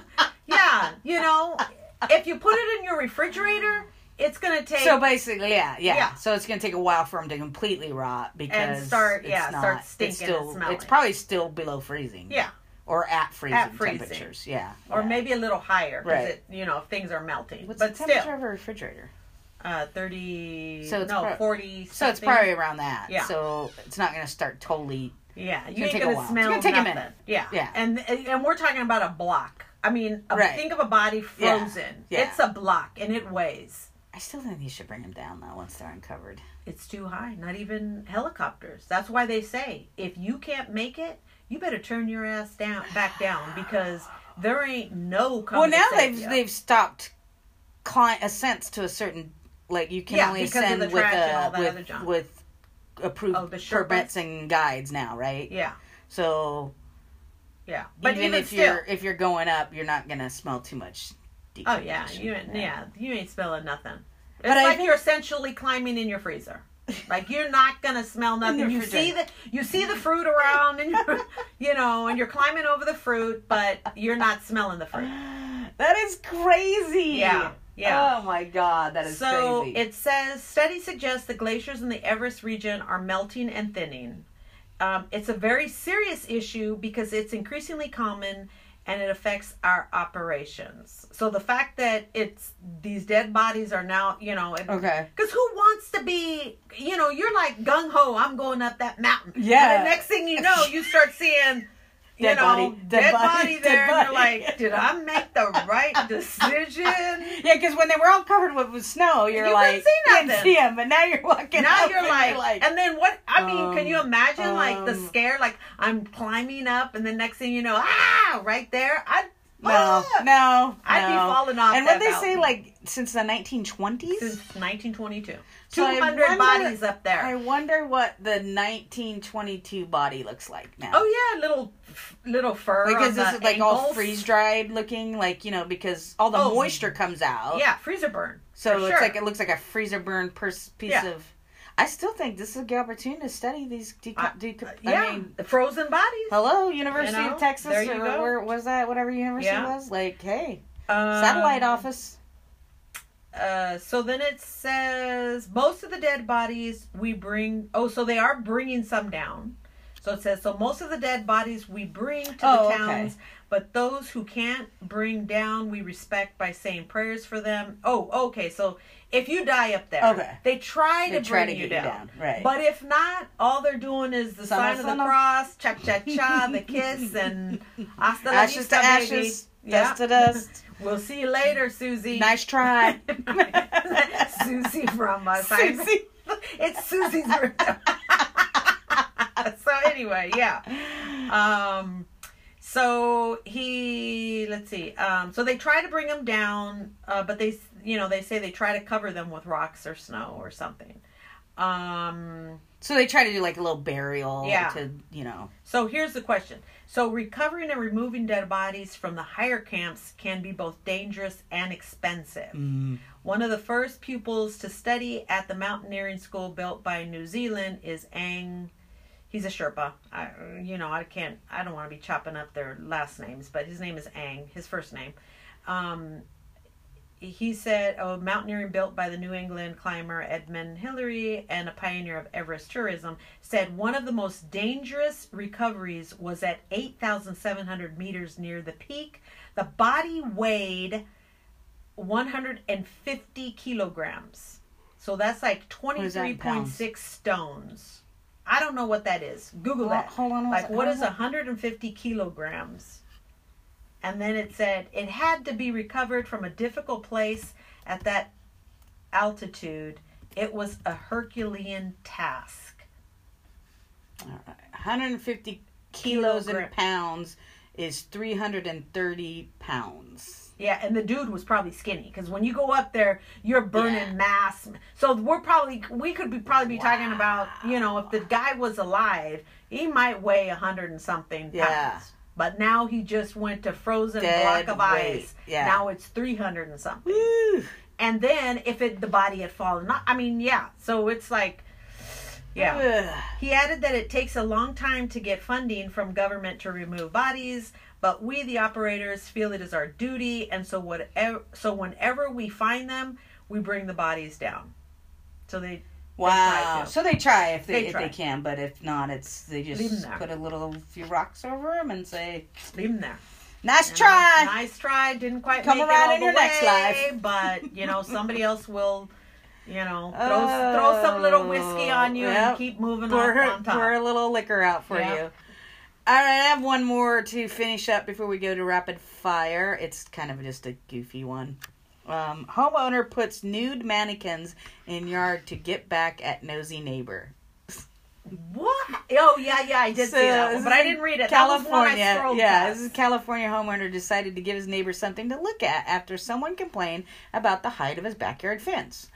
Uh, Jason Windows, Windus, uh, it's oh, not. Windows? Windus, Windus, W I N D U S, Windus, I guess. Uh, said he was building a six-foot fen- six-foot fence at his home in Santa Rosa to keep his dogs in the backyard. Makes sense. Yeah. I'd do that. Seven foot, he said? Six foot. Six foot. He later received a letter from the city saying that the barrier violated an ordinance. Apparently, the fence can't be taller than three feet. What? Which I don't under... I, what is that? that? A dog can jump over that. Yeah, and if I don't want my parent, my neighbors looking in my yard, I should be able to keep them from looking in my yard. Fucking nosy metiches. That's... Um, Uh, Windows asked why he was being singled out, and he was told the city was responding to a complaint.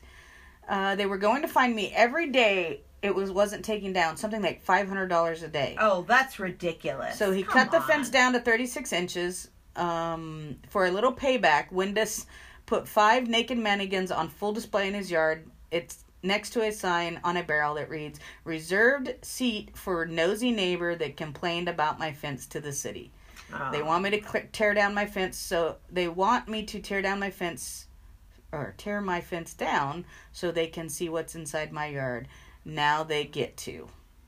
You're dead. You're dead mannequin farm. Yep, you're dead mannequin. He did yeah. put little um pasties on the women's breasts. Oh, that was very That's nice. That's nice. Very nice. Um, I think it's funny. I think, um, nosy fucking neighbors. Just.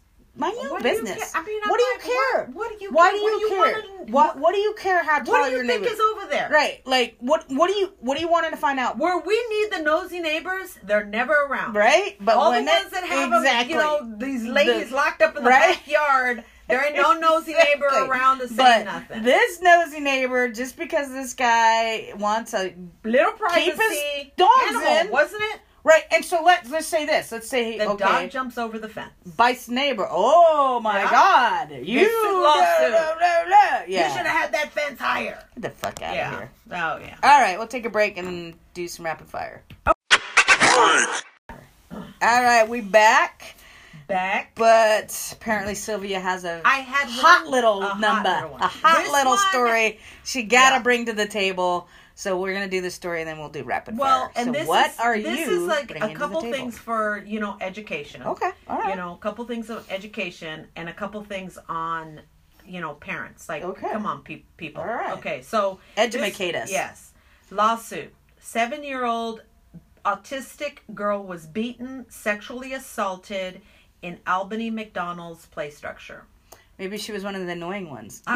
Stop! No, I know. Joking. Uh, that was, yeah. That's not a fun joke. That's... Um, an Oregon family has filed a lawsuit oh, against McDonald's oh. after they say their daughter was sexually assaulted and beaten inside a play area. Ugh. The fifteen million dollars lawsuit claims the abuse happened on March fourth. The family lawyer, Michael Fuller, told Fox twelve it took place at the McDonald's located at, uh, you know. In Portland? Lo- no, in Albany. The oh. lawsuit says the alleged... Oh, you want to know which one? Oh, no, I was just wondering oh. where, so... Yeah, uh, I think thirty-two thirty-two no, East Pacific. Two. Yeah, yeah, okay, I know where it's at. The lawsuit says the alleged victim is a seven-year-old girl who has autism. Okay, so first of all, you have an autistic child, mm-hmm. okay?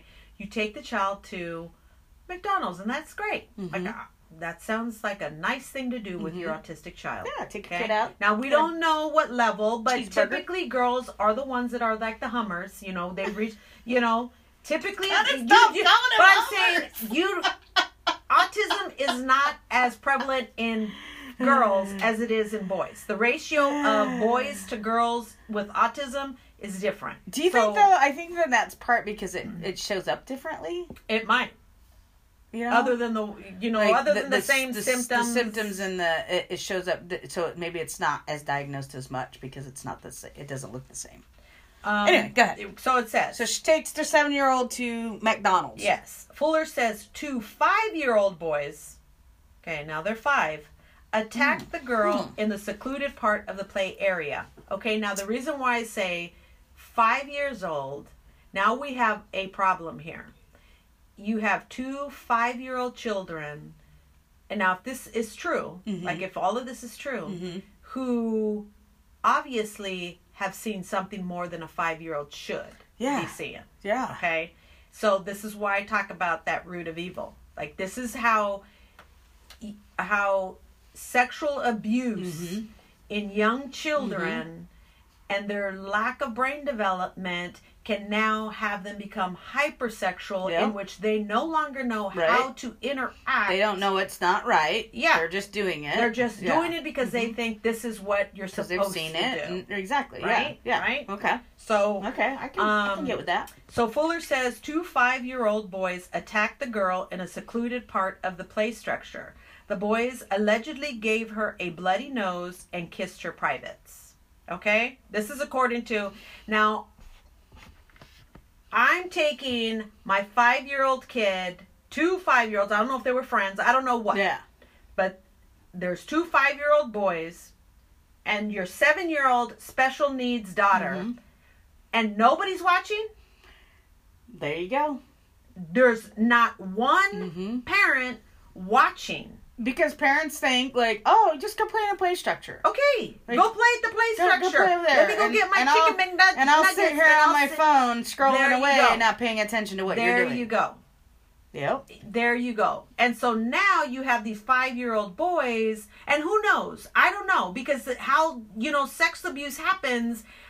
I don't know if it was a seven-year-old that initiated it, and then the boys, you know... Yeah, there's so many things. It's super convoluted. I mean, five and seven, that's two years difference. Like, that's the max. Like, if it's over, like... it can be, like, five and seven, you're within the, the legal limits of not filing a police report or anything criminal or D H S involvement. Like, if there's a two years difference, yeah. then, I you know. I just feel like, like you're saying, is, like, those two five-year-olds, if they did this. Yes. They had to have seen it somewhere else. Yes. Because they're only five. Yes.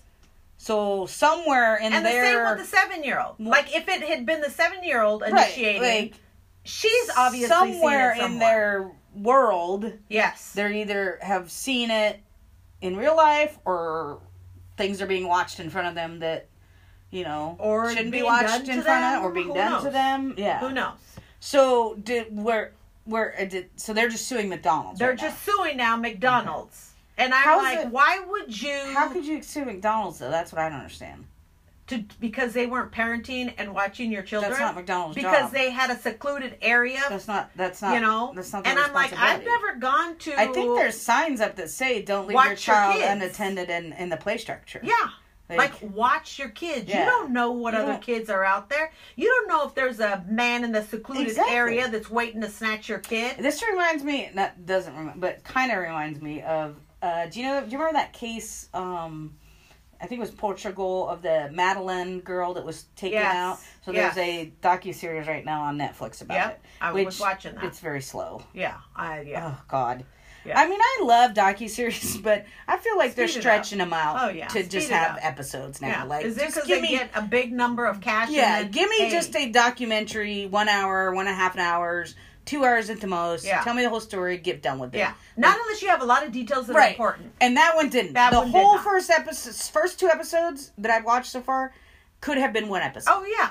Yeah. Because they go over the same thing. Same but anyway, thing. But yeah. anyway. Every, yeah. interviewing every little person in that village. Like. And talking about how often they went to go check up on the right. kids. I mean, just... So that's an example yeah. of these parents go to dinner, supposedly. Yeah. Like, again, that's the story. Allegedly gone to dinner, and parents were going and checking on the kids at, you know... on shifts. Right. They were walking back to the bungalow or the apartment thing, and... And they had these kids on a bottom floor. First off... Why wasn't that door sh- locked? The, the patio door they locked. Said supposedly. No, it wasn't. So they were sliding they in and out of it. Yeah, yeah, that were that was how they were accessing was and going. And they didn't in. have a view. Yeah, of that. all that they could see the building. Yeah, but you can't see inside the apartment. Yeah. And why are you leaving the patio door open on a ground floor apartment anytime? Like. You and you had access. Idiots. Now, these are wealthy parents, doctors. Exactly. Why didn't you spend nanny. extra dollars nanny. for the babysitter? Just bring a nanny with just you. Just bring the yep. babysitter. Yep. Get somebody in there just to... And then even the one that went back and checked around, like, and didn't look into the room. Yeah. It's like, you're checking That's on the, the children. That's the reason why you're going there, Go lady. Go check on the children. Yeah. Yeah. I mean, I so it's not exactly... S- Suspect. But they but left their thing. children unattended Un- yes. while they went Hoping, and had dinner, thinking it would be okay because it was a family-friendly resort. Nothing's family-friendly. Hello, that's where the pedophiles are going to be. Yeah. Is it a family-friendly resort? Nothing Easy is family-friendly. Easy fucking Watch access your to your victims. Yeah. Watch your kids. Well, it'll be interesting to see where that one goes because I don't see how McDonald's can be held liable for... a play structure in which I'm sure there's signs that say don't leave your children unattended, you know. Yeah. Blah, blah, so blah. Their lawsuit is saying McDonald's is negligent um, because there should be no part of the play structure where adults cannot see or access children who are inside. Yeah. And they want a jury trial. I'm like, Get me on the jury.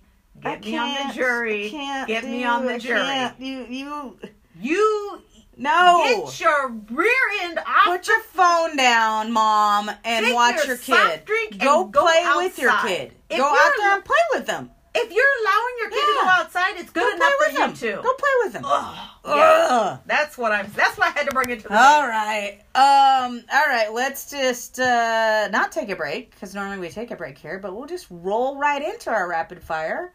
Um. Rapid fire. As rapid you fire. May remember is where we read you the article's title only, and we banter back and forth about it, just like when you post an article without reading it.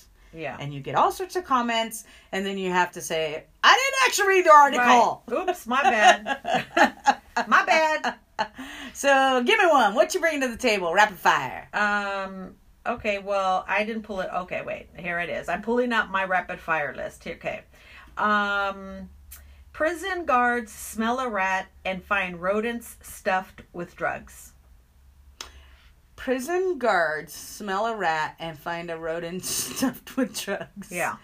I mean, hey, it ain't no different than keistering it. It's like, what are we doing to our little animals? Aren't we supposed to be stewards of, you know? Look at, you got Miss Daisy there. You're taking care of her. Can you imagine Daisy, do you want to be a drug mule? Stuffing her rear end gonna put some with heroin drugs. Bo- balloons up your butt? I mean, come on. She got a tiny little butt. Wouldn't we get much in there? Ugh. So basically, these they're prisoners found the, a way to catch rats, rats to in the mules. prison, put the drugs in their bum, probably exploded, take them to another. Okay, let's and talk they, about the fact that rats, rats in the prison. But you well, can, how are we treating people? There's rats everywhere. They're like ants. They're everywhere. But you can train rats. You can. You can. You know. Shawshank so now Redemption. Remember yeah. that? Yeah. Was it Shawshank Redemption? No, it was no uh, Green, Green Mile, Mile where he yeah. had the, the little poor yeah. thing. Aww. Yeah. Um. Wow. Yeah. Uh. See, you can't keep drugs out of prison, no matter how hard you try. You just can't. Yeah.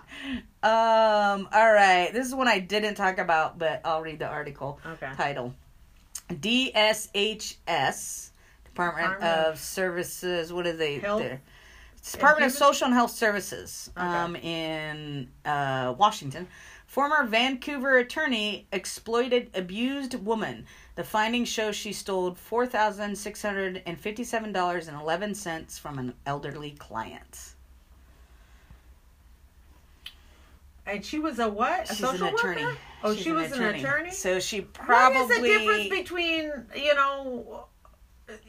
Yeah, are these billable hours? Are these, or so, just I see her purse um, open and I'm snatching cash? I, I guess you can't read I it. glanced at the article. Oh, okay. I, well, I can tell you this much, that in the in the hearing it was found that she had trespassed in the woman's home oh. and used her financial information. Okay, what kind of drug stuff is um, this lady on? Do right? you know what I'm saying? Like, exactly. Come on, you just ruined how many years of schooling, and, and you probably hadn't paid off your student loans. She doesn't look like a spring chicken, so uh, this might have been just simple, just and so it almost makes you wonder, like, how many other people. So my guess is she's an attorney that typically represents older folks. Uh, there's a reason, exactly. That because reason. I will say I did read a little bit of the article, and there was also an allegation in which she had, uh, um, I'm wondering, altered if she... a person's will. Oh. And gave herself ten thousand dollars. I'm wondering if she's representing the that one. person that was decomposing, you know, waiting for a response back from my client, Your Honor. What was that? Where was that? Where there was, was a some kind of Romania or something? Oh no, I heard a recent or... one where there was a um a place where somebody had uh oh, I know what it was. It was a story which um, this house had gotten foreclosed on. Uh-huh. Oh, it was on My Favorite Murder this morning. Oh. On the on the hometowns. Oh. So somebody wrote in about a story in which they had thought they'd saw a body, but they didn't know for sure. And so they went back. And basically, anyway, the house got foreclosed on. So when they went back in and all the power had been turned off, they went to the freezer. they did find a body. Oh, my and God. And it was Grandma. Oh. And they put her in the freezer because they were collecting, continuing to collect her Social Security checks. Yeah. Nasty. Yeah. Well, I'm wondering if she had died of natural causes. She did. She did. Okay. Yeah. So, still, what kind of, I mean, misdemeanor? Well, like, I they mean, were what? joking, too, and they were saying, like, at what point did the Social Security office not say, how is this woman still one hundred twelve years old? Right, and, still, and living. And still alive. Like, right. Where are the checks and balance no, on that? Is there no red flag? At some point, her? shouldn't you do a home visit to make right. sure she didn't even Ethel work. is still alive? She didn't even work long enough to earn exactly. that much. Yeah. yeah. All right. What you All got right. next? Artists building giant cheese wall along U S Mexico border. Like and real cheese? The picture looks like it's that, you know, that hard cheese, that cotija cheese, Ooh. that crumbly cheese, mm. white cheese. Mm. Well, there goes, and that's probably not going to cost five billion dollars. No, no, make it. Yeah, Shoot. can you oh imagine going up there scraping some of that cheese off of your tacos and enchiladas, man? Cheese, you can set up a little taco stand there right there, go. grate Boom. it off the wall. um. All right, I'll follow that one up with uh, Trevor Noah loses it laughing about border thefts. Mexico is stealing the wall. Oh man, I wish I could have been there when Donald Trump saw this. this story on the news. So have you heard about this? Uh-uh. So basically Mexico was stealing the wall. What are they doing? Stealing the stuff, the supplies. These dumb idiots that leave the supplies out there, and these Mexican folks are like, "Hey, I found me some blocks, wire, some steel, all some... the stuff that's going in, they're going and hey. they're taking it." I'm like, go on, get it. Take it. Take, take it. Take it, boo. Didn't they say you were going to have to pay for it? So yeah, exactly. Take it. It belongs to us anyway. I paid for it. It belongs to me. O M G. All right, what you got next? All right. Woman knits stylish suit from three hundred plastic grocery bags. I say recycle, reuse, upcycle. I mean, I've seen a story about how um people are knitting uh mats for houseless folks. Yeah, I mean, look at it. Here's the picture. Holy shit! That describe, looks legit. Describe it. That looks like a wool suit, and it's made out of plastic bags. No way. You know, I mean, I, would you wear it's that? It's not my style. I, one, I don't. But if you, you had know, to. I don't wear skirts, right? Um, but if you had to. I mean, it's not breathable. It's not. It's it's. You would be sweating I would sweat, in it. I'd be sweating. Oh like yeah, a damn, you'd be sweating in it. Sweating like I stole something. Yeah. Um, but you know, would definitely give people some warmth, wouldn't you think? Homeless, homeless folks. People? Yeah. yeah. And water resistant. Yeah. So you could have that for like underneath stuff. It would be warm too. Yeah. On, on the, I mean, and you can put a lining inside of it. You absolutely could put yeah, a little quilted lining. You're good yeah, to go, and you're ready to go. Well, good on her. Yeah. That's All what right. I, I got one more. Okay. Um, Alabama prison cuts off water to cells of hunger striking prisons prisoners. What? Uh, Alabama prison cuts off water to cells of hunger striking prisoners. So they're already dying from not eating. Yeah. So now you want to kill them off faster mm-hmm. by not giving them access mm-hmm. to water? Yeah. Or are you trying to force them to eat? What? You're trying. You're definitely going to force them to die because you can't live without water. It's three day in three days you'd be dead. So, um, Ugh. these people. Yeah. I, I, I mean, I don't know these people. Well, and what you know, can you say?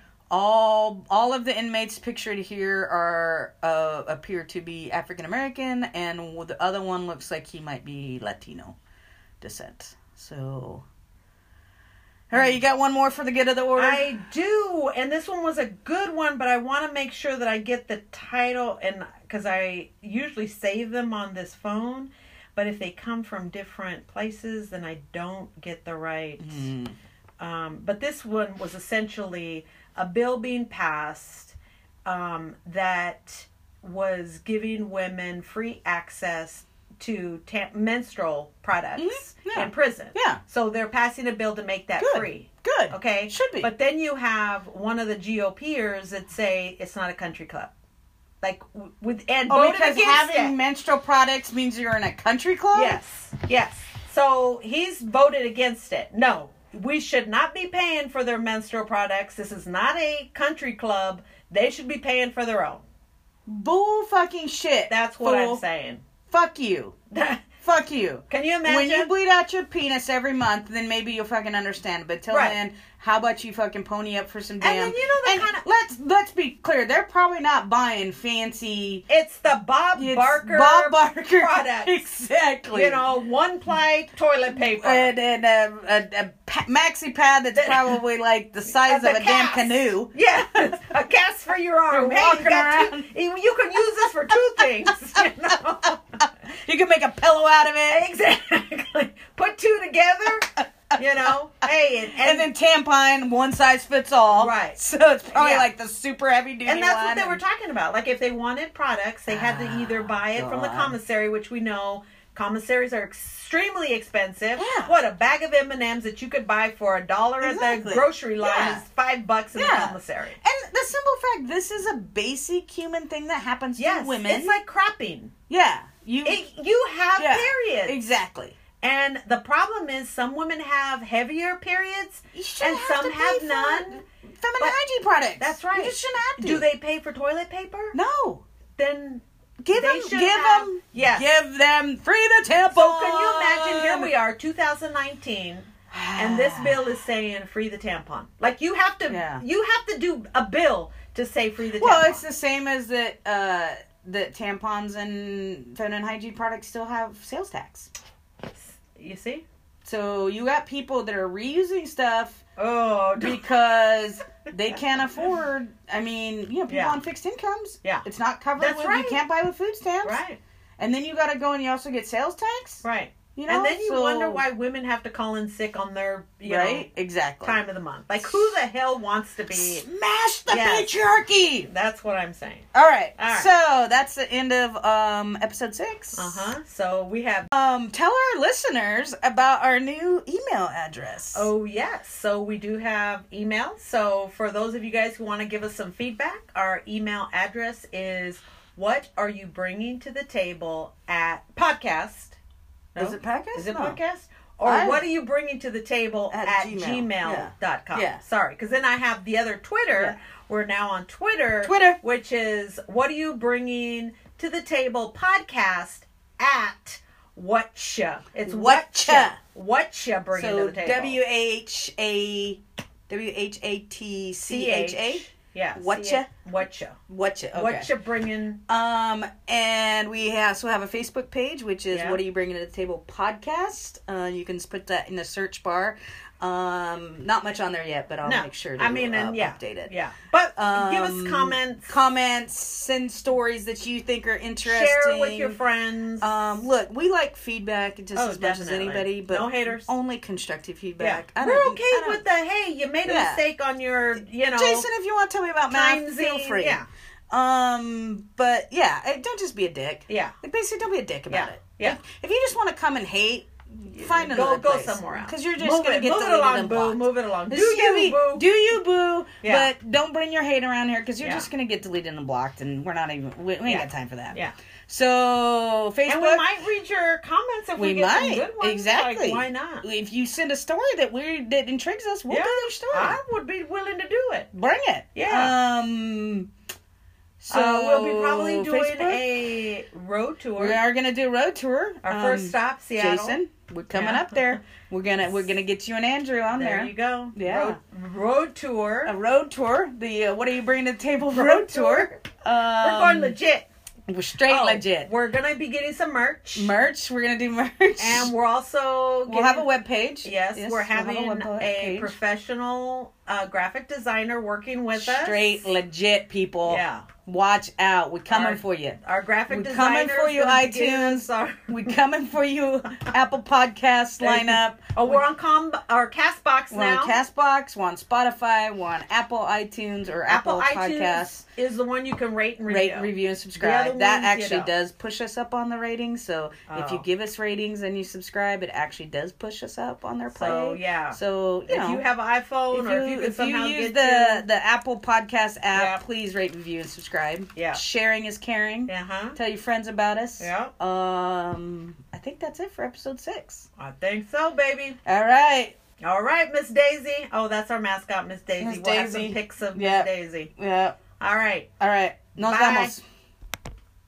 Daisy, Daisy, what's your safe word? What's your safe word, Daisy?